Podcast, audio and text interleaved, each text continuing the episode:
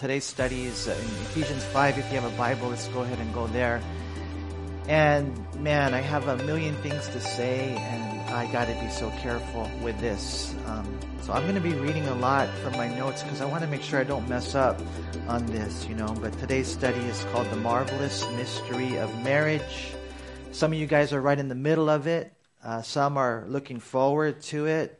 Uh, some of you guys are even here are looking back, you know, with fond memories of your marriage in the past, and my heart goes out to you. But wherever God has us today, uh, we should know this, you guys, that family is the fabric of society, and that marriage is the fiber of that fabric. It's so important.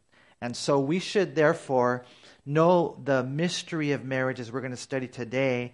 And uh, we gotta we gotta know this, you guys, that it's not easy uh, being married. And so, um, you know, statistics, uh, they vary. Some will say maybe 30%, uh, all the way up to 50% or higher of all marriages end in divorce. And so, not only do we want our marriages uh, to survive, but we also want them to thrive. And so, it's cool to be able to have studies like this today, so important. Uh, for some of you guys, uh, maybe, you know, if I were to talk to you, maybe there's some of you here who would say marriage is easy. Um, man, I, I, I, that's pretty cool that you would say that. Maybe some of you would say it's easier. Um, and I, I would say that it's, it's actually, for the most part, uh, very challenging. You know, I have been blessed, and I've told you guys this many days, many times, with a perfect spouse. I have absolutely no doubt that she's the one for me. But it hasn't been easy for us. And so um, she would probably say that with more umph. You know, it hasn't been easy. And you know, you're wondering, well, Manny, why are you saying that? Two reasons. Number one, I, I don't want to be hypocritical. I want to, I don't want to stand up here and tell you guys that I got a perfect marriage. And then number two, I don't want you to get discouraged or disillusioned because somewhere along the lines, maybe you heard, you know, from um, some pious pastor that Christian marriage is easy, uh, and then you go into it thinking it's easy and it's really not. And what ends up happening is you end up you know, in, in divorce because um, you find out that it's not all that and you weren't ready to work hard at it. And so, um, you know, I remember, and I know this is kind of crazy, even thinking about what we studied last week. We're talking about music. And so we have a, a playlist uh, for uh, our marriage. Um, it's called Love Songs. Uh, you guys have love songs for your marriage? I'm just curious you know and so some of those are, are, are, i don't know they're, they're tough. Some of those love songs to be honest. I was reminded of one of those songs uh, by, the, by the eagles. Do you guys remember the eagles some of you are older? Um, it's called the best of my love. And uh, I, I don't remember the exact lyrics but i think it's something like this. Um, the, the eagles said every morning i wake up and worry what's going to happen today? You see it your way i see it mine but we both see it slipping away. You know, we always had each other, baby. I guess it wasn't enough. Ooh, ooh, ooh. It goes like that, right? but but here in my heart, I give you the best of my love. And I, and I like that song, to be honest. I'm just sharing with you. I think I like the music more than anything else. But, but probably the reason why that couple, when you read the song, they couldn't work it out because all they were giving was the best of their love. See, we don't have it in ourselves to make this happen. You guys, we have to have really the best of that love that God gives. It's a supernatural love. And we're going to see today as we go through that it's a tough thing. And before we dive in, I need to let you know uh, about a law of our nation that needs to be applied in the congregation. Did you guys know this? That opening and reading mail that is addressed to someone else is a crime called obstruction of correspondence. Did you guys know that? So you get the mail or whatever, you, and it's not your mail, and you open it up. You can, you might be fined a thousand dollars, or if you get busted and persecuted, you might go into jail for into prison for five years. So we should not be opening other people's mail. Because some of you are here like, cool, finally, he's going to get my husband. You know, we're going to talk about this, man. You know, and, and you're listening to what God is telling your husband to do because, you know, you want him to shape up, shape up, right? And then it could be the other way around. You know, we're going to talk about the wife first, and you're like, yeah, man, you get her, you know. And uh, this is addressed to the wife. Husbands, don't, don't, don't listen to her mail in the sense that you would just now push it on her. Hey, baby, you heard what he said. You got to submit or whatever, you know. And then the same thing is the other way around. Hey, you know, you got to love. That'll ruin your marriage. It'll ruin your marriage. So as we're going through it today, it's very important that I read my own mail. Husbands, listen to what God says to you. And wives, you listen to what God says to you. And so let's look here, Ephesians 5 verse 22. It says, Wives, submit to your own husbands as to the Lord. For the husband is head of the wife, as also Christ is head of the church, and he is the Savior of the body. Therefore, just as the church is subject to Christ, so let the wives be to their own husbands in everything. And so that's primarily what we have towards the wife. There's a little bit more at the end. But then we read what it says to the husbands in verse 25 Husbands, love your wives, just as Christ also loved the church and gave himself for her, that he might sanctify and cleanse her with the washing of water by the word, that he might present her to himself a glorious church, not having spot or wrinkle or any such thing, but that she should be holy and without blemish. So husbands ought to love their own wives as their own bodies. He who loves his wife loves himself. For no one ever hated his own flesh, but nourishes and cherishes it, just as the Lord does the church. For we are members of his body, of his flesh, and of his bones. For this reason, a man shall leave his father and mother and be joined to his wife, and the two shall become one flesh. This is a great mystery, but I speak concerning Christ and the church. Nevertheless, let each one of you in particular so love his own wife as himself, and in one sense as a summary, and let the wife see that she respects her husband. And so, first, uh, the ladies. Uh, verse 22 again. Wives, submit to your own husbands as to the Lord. And so, right away, the ladies are like, oh no, the S word submission. You know, it's a word that can create fear in the hearts of many women, this submission thing. You know, it's one of the most radical countercultural truths that we are called to affirm as Christians. It's 100% politically incorrect. It's a concept that seems threatening, irrational, oppressive, even barbaric when misunderstood or misapplied.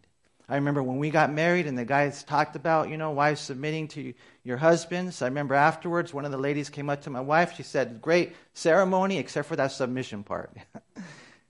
you know, because of the, the fact that this is what God's called us to do. Now, we need to get an understanding of it. It doesn't mean women are by any means weak or spineless. In fact, it takes incredible wisdom and strength of character to be supportive and submissive, to be that helper from the heart. And you know, by the way, that's where it starts because uh, submission is first and foremost an attitude of the heart. You know, uh, it can't just be external and superficial. It has to be genuine. I think I've told you guys many times about that little boy whose teacher asked him to sit down.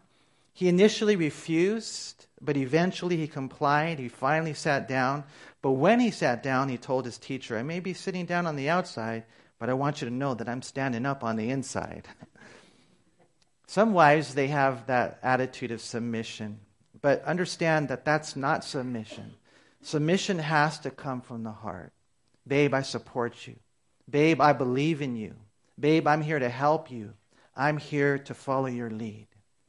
You know, what is submission? The, the Greek word hupotasso, it means to arrange under.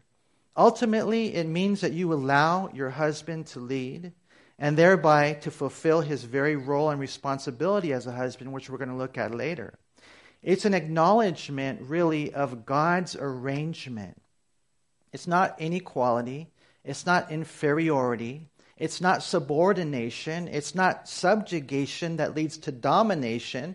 It basically means your husband's responsibility is to lead the family, so let him do that. Your husband's primary responsibility is to take care of you.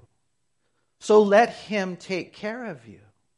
You know, if you're a wife and you're challenging his every decision and leadership, you're going to diminish his desire to lead. And if you try to lead and take over the will, he's probably going to eventually let you. It's just the way it is because guys are taught we're not supposed to fight with women. And so either he's going to let you lead or he's going to leave. It's an interesting thing when you look at this. A lot of times women are so strong, they almost emasculate their men. Uh, on the contrary, uh, uh, the wife is to be supportive of his leadership, to be helpful without being uh, manipulative. For God has chosen him to, to lead. And I understand. You're like, man, it doesn't make sense. You know, a lot of times women, I would say even the majority of the time, they're just so much smarter. They're so much more sensitive to the Holy Spirit. You know, they have so much wisdom and intelligence. You know, I've told you guys many times, we talked about it, what are better, men or women? Men are better at being men. Women are better at being women. And we have to understand the differences. You know, in the Gospel of Matthew, chapter 2, and verse 13, uh, look there real quick. Uh, and this is just a, a little teeny tiny example of kind of like what God wants to do. But look at in Matthew chapter 2.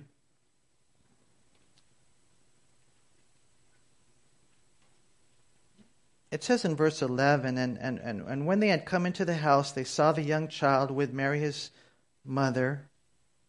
And they fell down and worshipped him, speaking of the wise men. And when they had presented their, their treasures. They presented gifts to him gold, frankincense, and myrrh.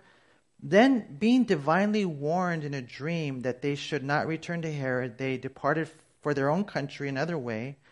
Now, when they had departed, behold, it says, an angel of the Lord appeared to Joseph in a dream, saying, Arise, take the young child and his mother, flee to Egypt, and stay there until I bring you word, for Herod will seek the young child to destroy him. Now, now, the reason I bring this up is you see God guiding these individuals. You see God guiding them through dreams, even.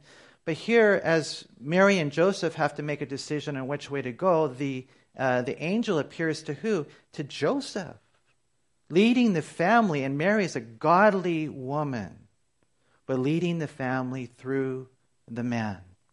You know, we see the same thing in verse 19. If you look down here, it says, Now when Herod had was dead, Behold, an angel of the Lord appeared in a dream to who? To Joseph. And he said, Hey, this is what I want you to do. I want you to take the young child, and I, and I want you to rise, and I want you to depart. So that's just a little teeny tiny example of how God wants the men to lead, and therefore the women. My encouragement to you is to understand that whole attitude of submission. Just let the Lord lead. Will He make mistakes? Will He? Absolutely. But you know what will happen in the process when you allow him that freedom to lead? Is he will grow. He will grow as a leader because some guys don't even have that by nature, but it needs to be cultivated by their wife. You know, that support, I've told you guys many times, and I almost apologize for telling you this illustration again, but I got to tell you, remember Rocky 2? Rocky 2. You guys know that one, right? If you haven't seen it, I give you freedom to go home and see it today. I don't remember if there's anything bad in the movie, but I do remember that you know Rocky was challenged by Apollo Creed. This is Rocky two to fight him, and he didn't, he wanted to fight him because he's a fighter. That's who he is by nature. But his wife didn't give him the support. She didn't support him. No, you can't win. No, you know uh, you're going to get hurt. And so he went through life. They went through life basically going forward. It, it was miserable until finally what ended up happening was uh, Rocky's wife, her name is Adrian, she fell into a coma. She's pregnant, and so it was a crisis situation.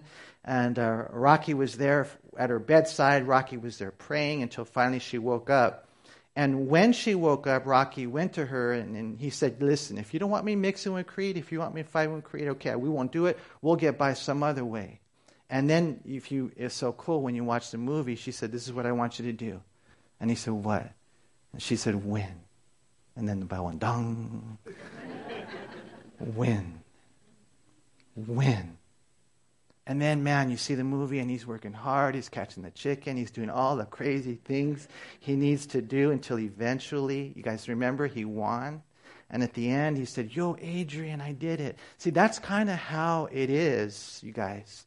with men and women. If the wife is not going to support, if the wife is not going to submit, if the wife is not going to encourage, not, the wife is not going to let him be a man, then you're looking forward to a miserable life. You might look forward to a life led by you, wife, when it was supposed to be a, a, a life led by the Lord.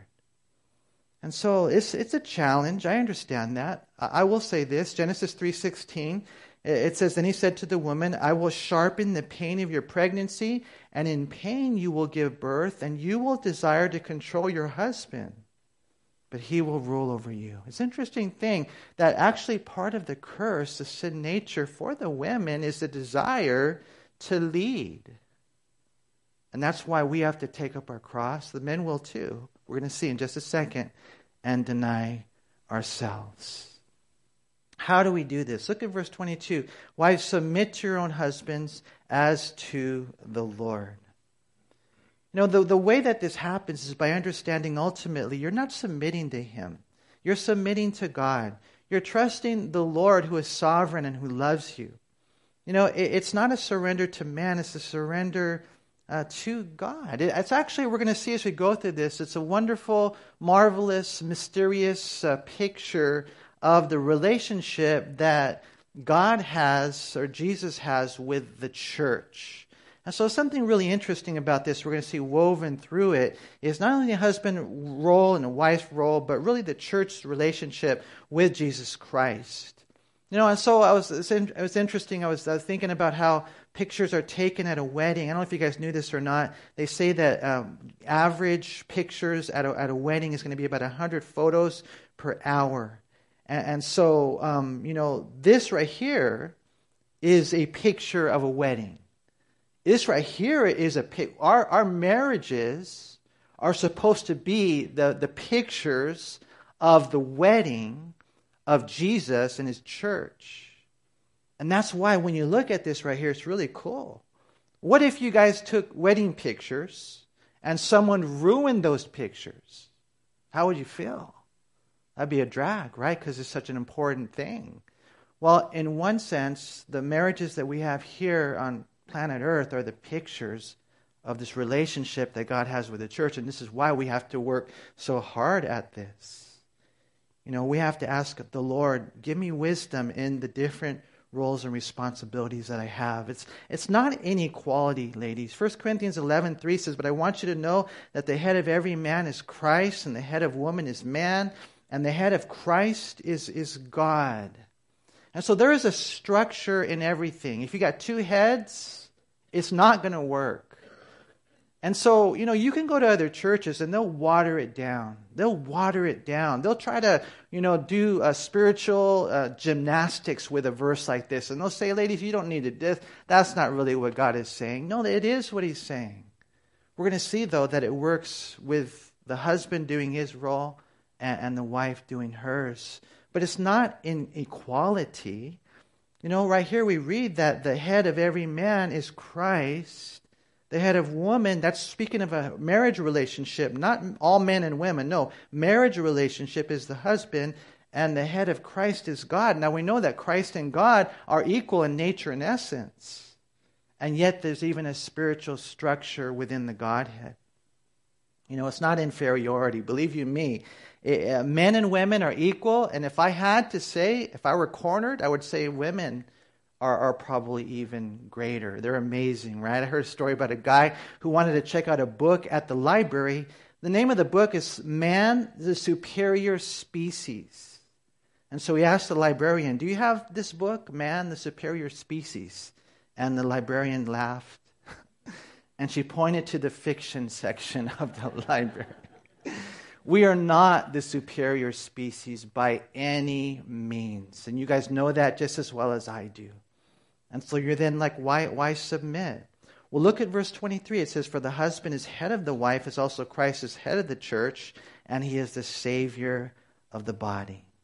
Here we see the husband is described in the Bible as the head and even compared or connected to the Savior as head we got to know this that we are not necessarily like this bossy boss, this shoving leader. No, as the head, we're the loving leader. As a Savior, we're called to be crucified. Husbands are destined to die that our bride might live. See, God knew what He was doing when He instituted marriage. You know, and that's why it's so important that the wife have that heart of understanding. As we have the, the submission, it's, a, it's God's mission. That's what it is. If a wife gives her husband a hard time, um, I'm, I'm, telling you guys this, it, it's going to be crazy. There's a, a passage in Hebrews 13, 17 where it says, Obey those who rule over you and be submissive, for they watch out for your souls as those who must give account. Let them do so with joy and not with grief, for that would be unprofitable for you. Now, the context there is, is referring to spiritual leadership, maybe within the church. And, you know, it's just saying, hey, you know, be submissive, uh, be cooperative, because this is part of God's structure in the church. Because if you're resisting, then, man, it's not going to be good for you. And it's really going to be a life of misery. And, and uh, don't do that to them. Don't make it uh, a thing where, you know, you guys are always fighting. You know, my, my prayer is that if you're out there and you're fighting with your spouse, that eventually it would come to a place where you're not fighting with them, but you're fighting for them. See, it says in verse 24 that just as the church is subject to Christ, so let the wives be to their own husbands in, in everything. Now, now, now, two things here. It, says right here, we are subject, the, the, the, wives are subject to Christ, the church is subject to Christ. And, and, so I will say this, just in case, though you might have a husband who's not saved, or maybe a husband who doesn't know the Bible, and he might command you to do things that are unbiblical. If that's the case, what if your husband leads you to sin, to do something contrary to commands in uh, the, in the Bible? In such cases, you're not required to be submissive. Acts 5.29 says, we ought to obey God rather than man. And so there is an aspect to it. There are, are, are, limits to it, right? One of the things that we'll see, even in this chapter, verse 22, it starts with wives being submissive to their own husbands. But verse 21, it says we're supposed to be submissive to one another. So I, I, I can talk to the guys right here, and the guys, hopefully, if you love the Lord, you would say this. We most frequently submit to our wives. There's no doubt about it because ultimately, the way that I look at it is God said, okay, Manny, here's Shelly. She's my daughter. You take care of her. You take good care of her. And if I'm just here wanting to do my own thing, not interested in what's best for her, then I'm not fulfilling my role as a husband. So, you know, the vast majority of the time I'm submitting to her because I want her to be holy I want her to be happy. But every once in a while, God will say to a husband, I really want you to do this. And the wife might have a problem with that. You guys are praying together, you guys are working through this together, and prayerfully the wife would then be willing to have that attitude of submission. Well, I support you. I'm praying for you. I know God will guide us. You know, uh, the wife here in, in, this section is called to, to be submissive and, and to be respectful. You know, we see that again there in, in verse 33, Ephesians 5 in one sense, this summarizes it all. It says, Nevertheless, in verse 33, I'm sorry, Ephesians 5.33, that each one of you in particular so love his own wife, that, that's the summary, as himself, and let the wife see that she respects her husband. I always tell people it's not complicated, it's not sophisticated, it's not. You know, wives, this is what God's called you to do. They say that this is what husbands need the most from their wives, that this is the most important thing to him, that it's more important to him than love, or that this is how they perceive that they're loved by their wives when she respects him. If you uh, demean him, you belittle him, you disrespect him, you are doing the very antithesis of what your husband needs. A lot of times, wives will say, But yeah, he doesn't deserve it. We are not to do things in the Bible because people deserve it.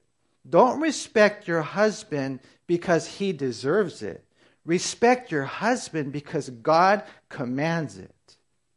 We see the same thing when you know husbands loving wives. Well, she's not lovely. Well, it doesn't matter because you are commanded to love her.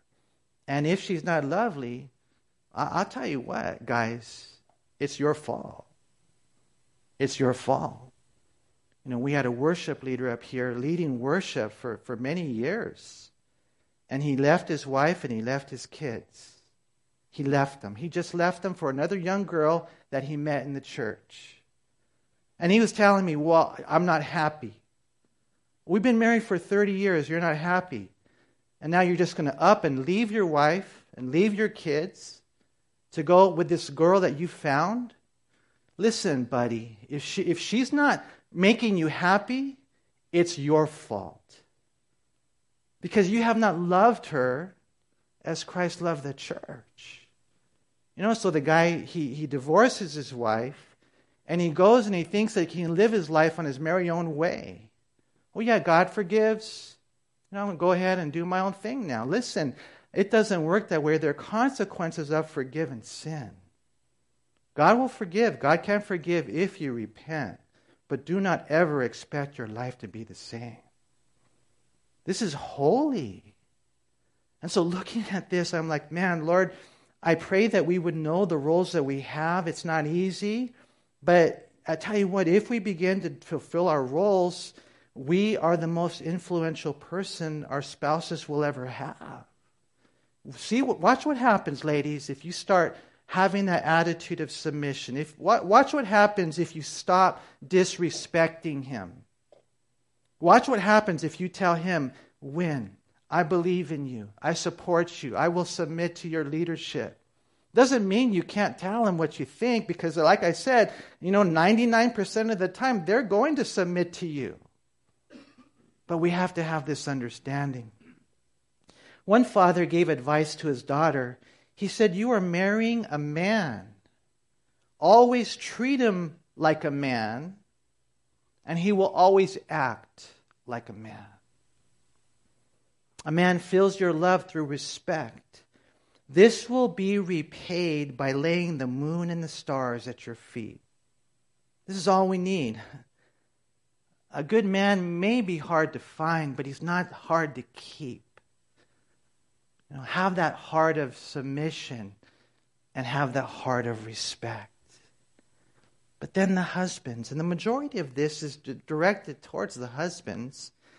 We, we see in verse 25 here, it says, Husbands, love your wives, just as Christ also loved the church and gave himself for her. If you actually go through this section right here, verses 25 through 33, you're going to see that the commandment for husbands to love their wives is found three times, and the word love is mentioned six times. You know, we are called husbands. Think about this. You can't raise the bar any higher.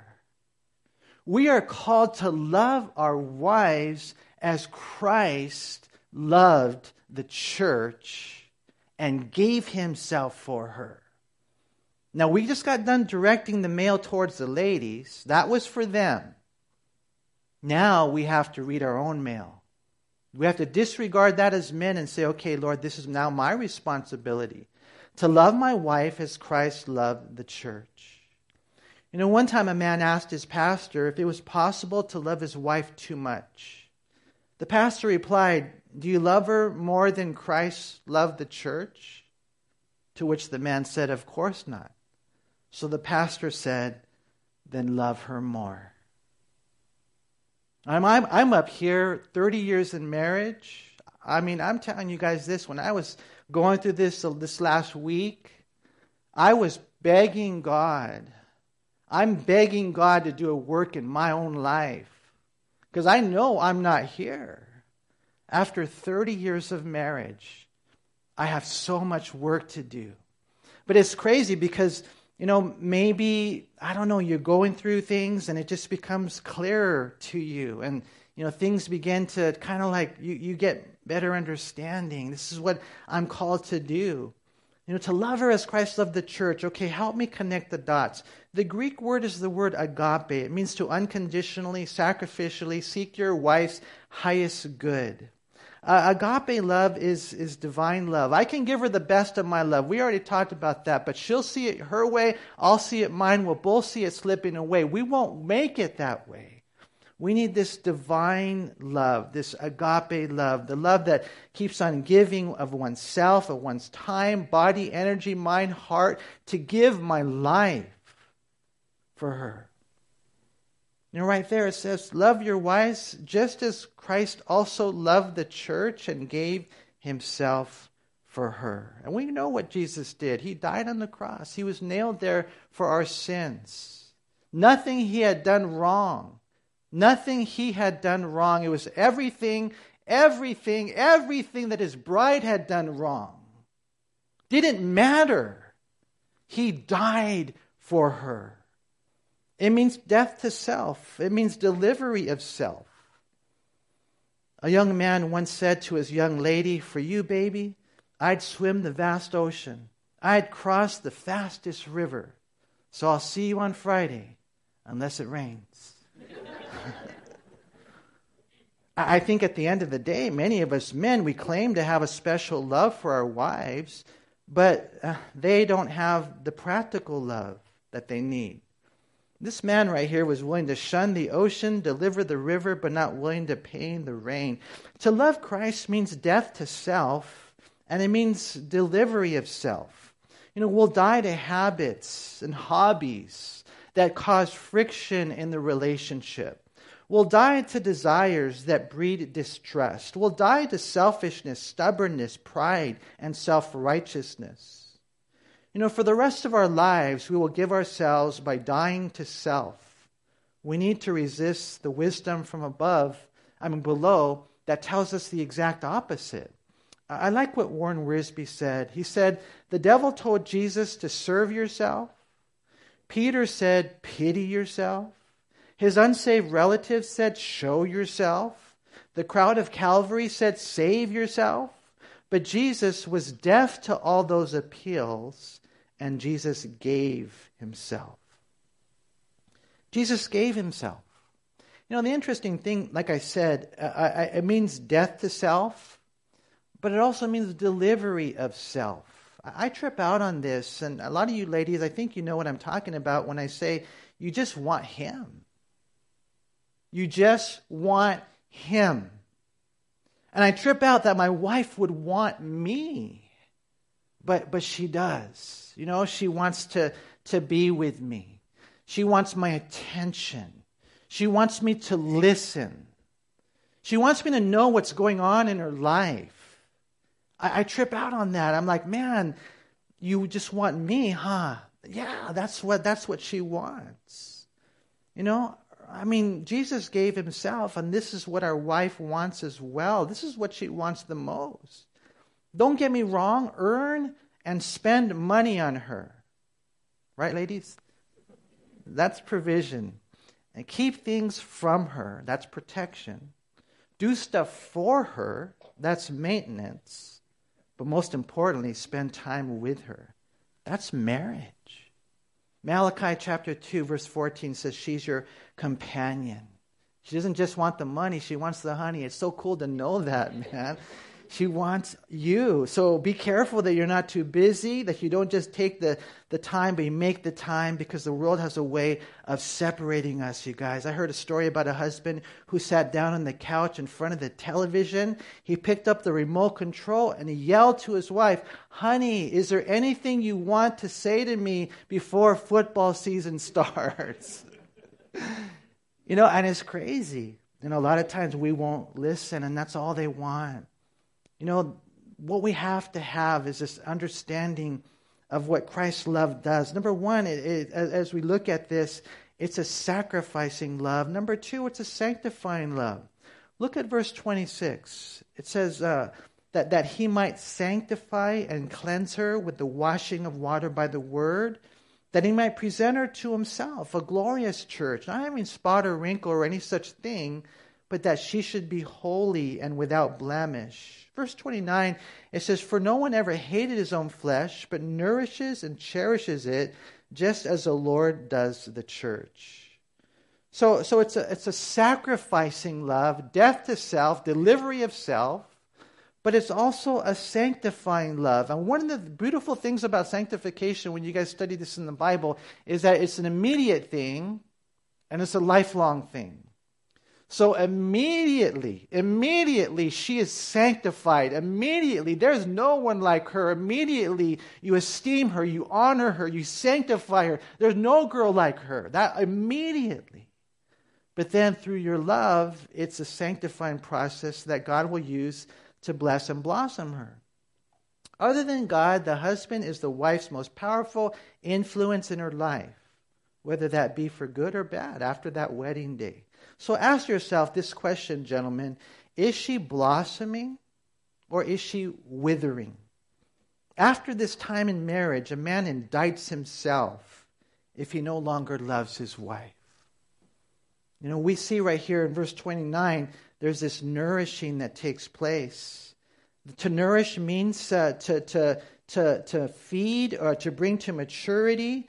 Uh, to nourish, it means that you meet her needs. You know, as men, we love ourselves. We know what we need to be nourished. We're in tune with the needs of our body when our stomach growls, when we haven't slept. Our love for self, it shows attentiveness, sandwich times, nap time, whatever it might be. We have to have the same mentality towards our wife. Do we know the needs of our wife? We need to work on this. Now, I will say this to be fair, you can't meet the needs, men cannot meet the needs of their wife in and of themselves, but God forbid that men don't know the needs of their wife. It takes listening, it takes prayer, it takes love. You got to know this. This is the one that God gave to you. Out of all the women, out of all the responsibilities that you have in life, God says, This is what I want you to do. Love her. Part of loving her is a sacrificing love, it's a sanctifying love. We can't just sit around and complain about our wife. No, absolutely not. Because that love, and I've told you guys this many times, it's the fear of God that changes us from the outside, but it's the love of God that changes us from the inside. You know, when we get to know her needs, we might not be able to meet them, but we can begin to pray for them. It's a cherishing love. We see that there Again, in verse 29, for no one ever hated his own flesh, because your wife is you, you're, you're one, right? She's you. you. No one ever hated his own flesh, but nourishes and cherishes it, just as the Lord does the church. The, the word here means to keep warm or to foster with tender, loving care. Cherish her like a nesting bird protecting her young. Shelter and protect your wife because she's fragile and she's precious. Every husband needs to know his wife. What makes his wife tick? What ticks her off? And maybe if I could just say it this way, where she's ticklish. What makes your wife tick? And what that means is like, what, what's her passion? What's her love?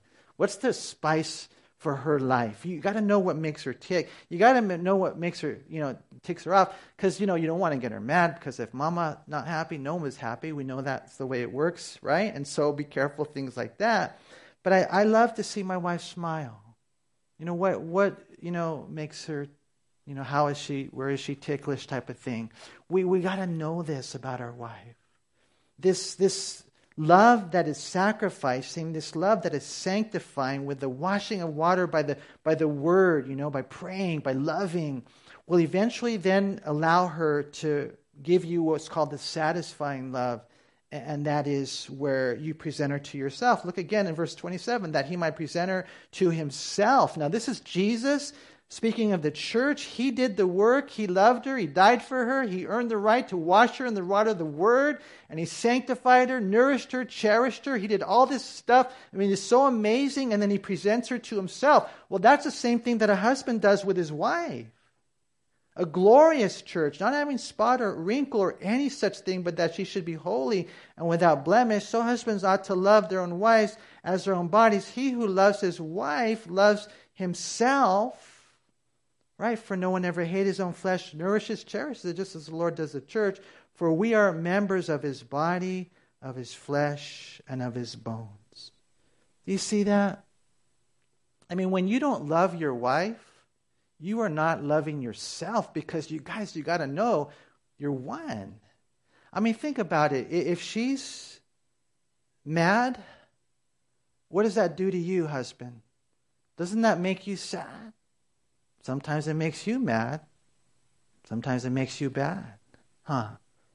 Because we're one. There's no way a man who loves the Lord can be happy or blessed or successful, however you might want to define that word, if his wife is not that healthy Christian that God's called you to cultivate in her life.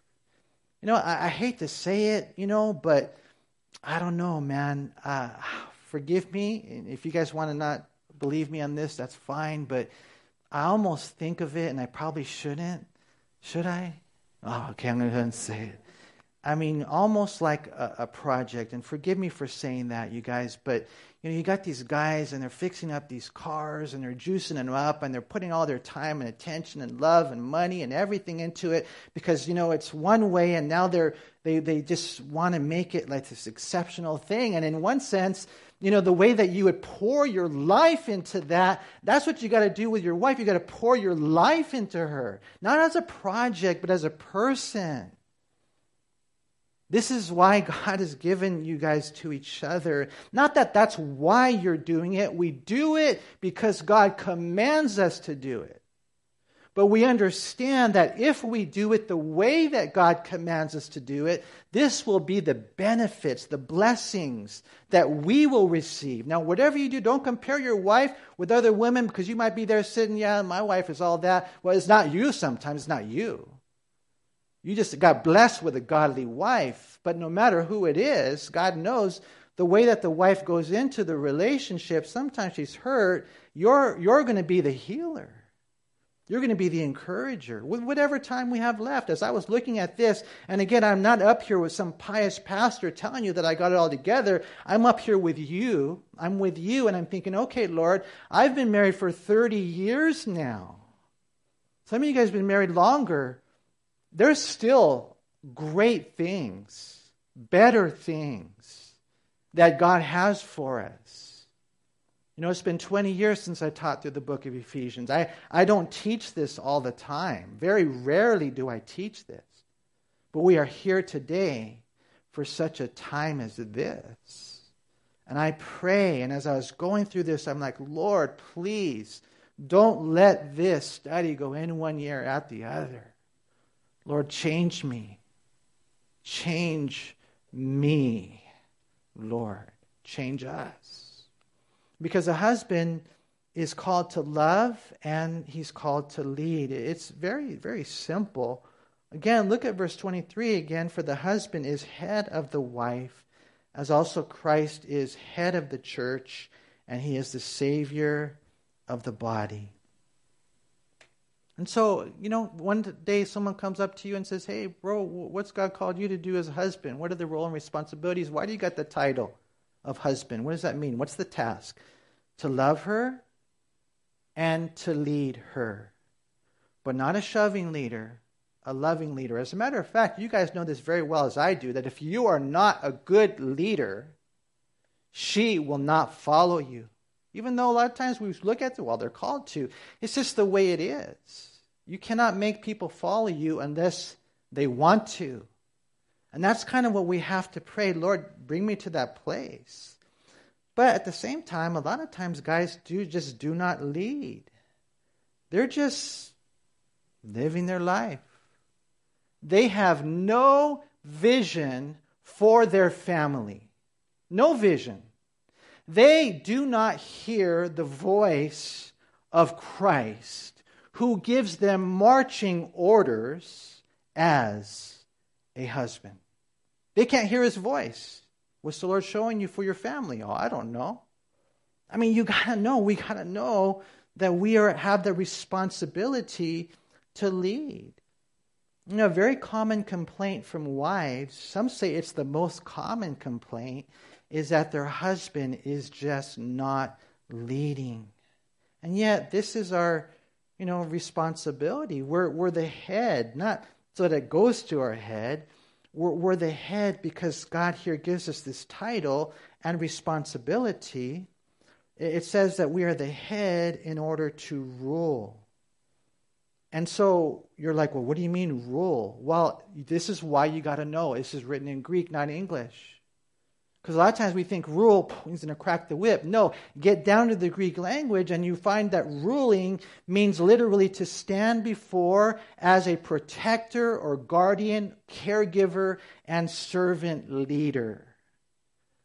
You know, if you're, if as a husband you see your uh, authority to be used for your own benefit, then you are not like Christ you are like the Antichrist. Our authority that, give, that God gives us, the responsibility that God gives us, is to serve our wives. And that head, which is just a responsibility, is supposed to then just give us that, that task, which is to rule, which is what? To, to take care of her. You guys like sports, right? And it's so cool. And one of the things that's so important for us, and I got to hurry up men are different than women, right? Are, are you guys okay with that? I mean, is it okay for men to be different than women? Today I woke up and, you know, it was, I, I don't know, I was just checking some sports things real quick, you know, and my wife said, What are you looking at? Oh, to my shame, I'm looking at sports stuff real quick, you know. Why, why is it that guys, maybe girls like that too, I'm not sure, but I'm like, man, and, and there's this one sport in Finland, and they have a race. You guys know what it is? Have you guys heard about that race where husbands carry their wives? You guys heard about that? And it's a trip, man, because they got to carry these wives to this obstacle course and they, they, they hold them on certain ways, and sometimes their legs are up there or whatever. They got all these different forms, I guess, to balance the weight and stuff. And I just thought, wow, this is fascinating, Lord. Because number one, not only is it sports, but then, number two, it's really the illustration of what we're called to do as men carry our wives, care for our wives. This world is cold. God, I want her to go to heaven. And I want her to experience heaven while we're on earth. You know, we have to be so careful because if we're not leading, then our wives, who are very gifted, will do the same. They'll lead. I have to ask myself, am I am I leading? You know, do here's a question. I'm I'm just this is just more of a um, what's the word? Uh, it's a different word. But um, when you guys are in your car, I'm not talking about people who are physically impaired or anything. Who drives? Is it the husband or the wife? Now, again, I'm not saying this is a litmus test or anything, but some of you wives are better drivers, huh? But I think the men the man should drive. Now, again, I could be wrong because it's not in the Bible. Thou shalt drive, husband, you know, but I just feel like even though my wife is a much better driver than I am, there's something about driving that is a burden. You know, th- things like that. So, anyways, you, you know, who is leading? Am I leading? Am I driving? Am I the man that God calls me to be? Am I the, am I the head? Do I have the vision? If there was these funny little green Martians who appeared, let's just say you have children, and these little green Martians came to your house in the backyard and they spoke to your children and they asked your children, you know, take me to your leader. Take me to your leader. What would you, where would your, would your kids take them to mom or dad? Eventually, you guys, we got to work on this to where those kids would say, oh, yeah, we're going to dad. Because he's the leader. You know, rule with compassion. He's the Savior. And, and we got to close this, but think about that. It says in verse 23 For the husband is the head of the wife, as also Christ is the head of the church, and he is the Savior of the body. It doesn't mean that the husband, you know, died for you in a redemptive sense, But there's this connection here, there's this reflection here, there's this picture here. Jesus needed to bleed to get us to heaven, but husbands need to lead to keep them on that road to heaven. It's not our blood, it's not that we're bleeding, but God give us grace that we would uh, be leading. And so let's fulfill our roles. You guys, um, hopefully you read your own mail. I, I have to just give you a big law like I'm going to do with my fist this time. I'm just joking. Lord, please don't let the men say, well, you got to do this. And I'll start doing my part when you start doing your part. That's from hell. No, don't do that. Wives, don't do that either. See, as we're taking it in, the Lord speaks to us, my responsibility, then I'm going to go home and I'm going to just chew on this and write things down and process it and connect the dots and ask God, Lord, how can I and I how can I fulfill the role that you've given to me? Not because my, my wife deserves it, even though she is amazing, and I believe she does, but in all reality, that's not the reason. It's just because God, you command. And so I pray you guys will be blessed in this. I've married couples, future married couples and counselors. Some of you here are single, you're going to be talking to people, and yeah, the, the world, they, they, they would water this down, man, big time. But not us, because we believe God and His Word.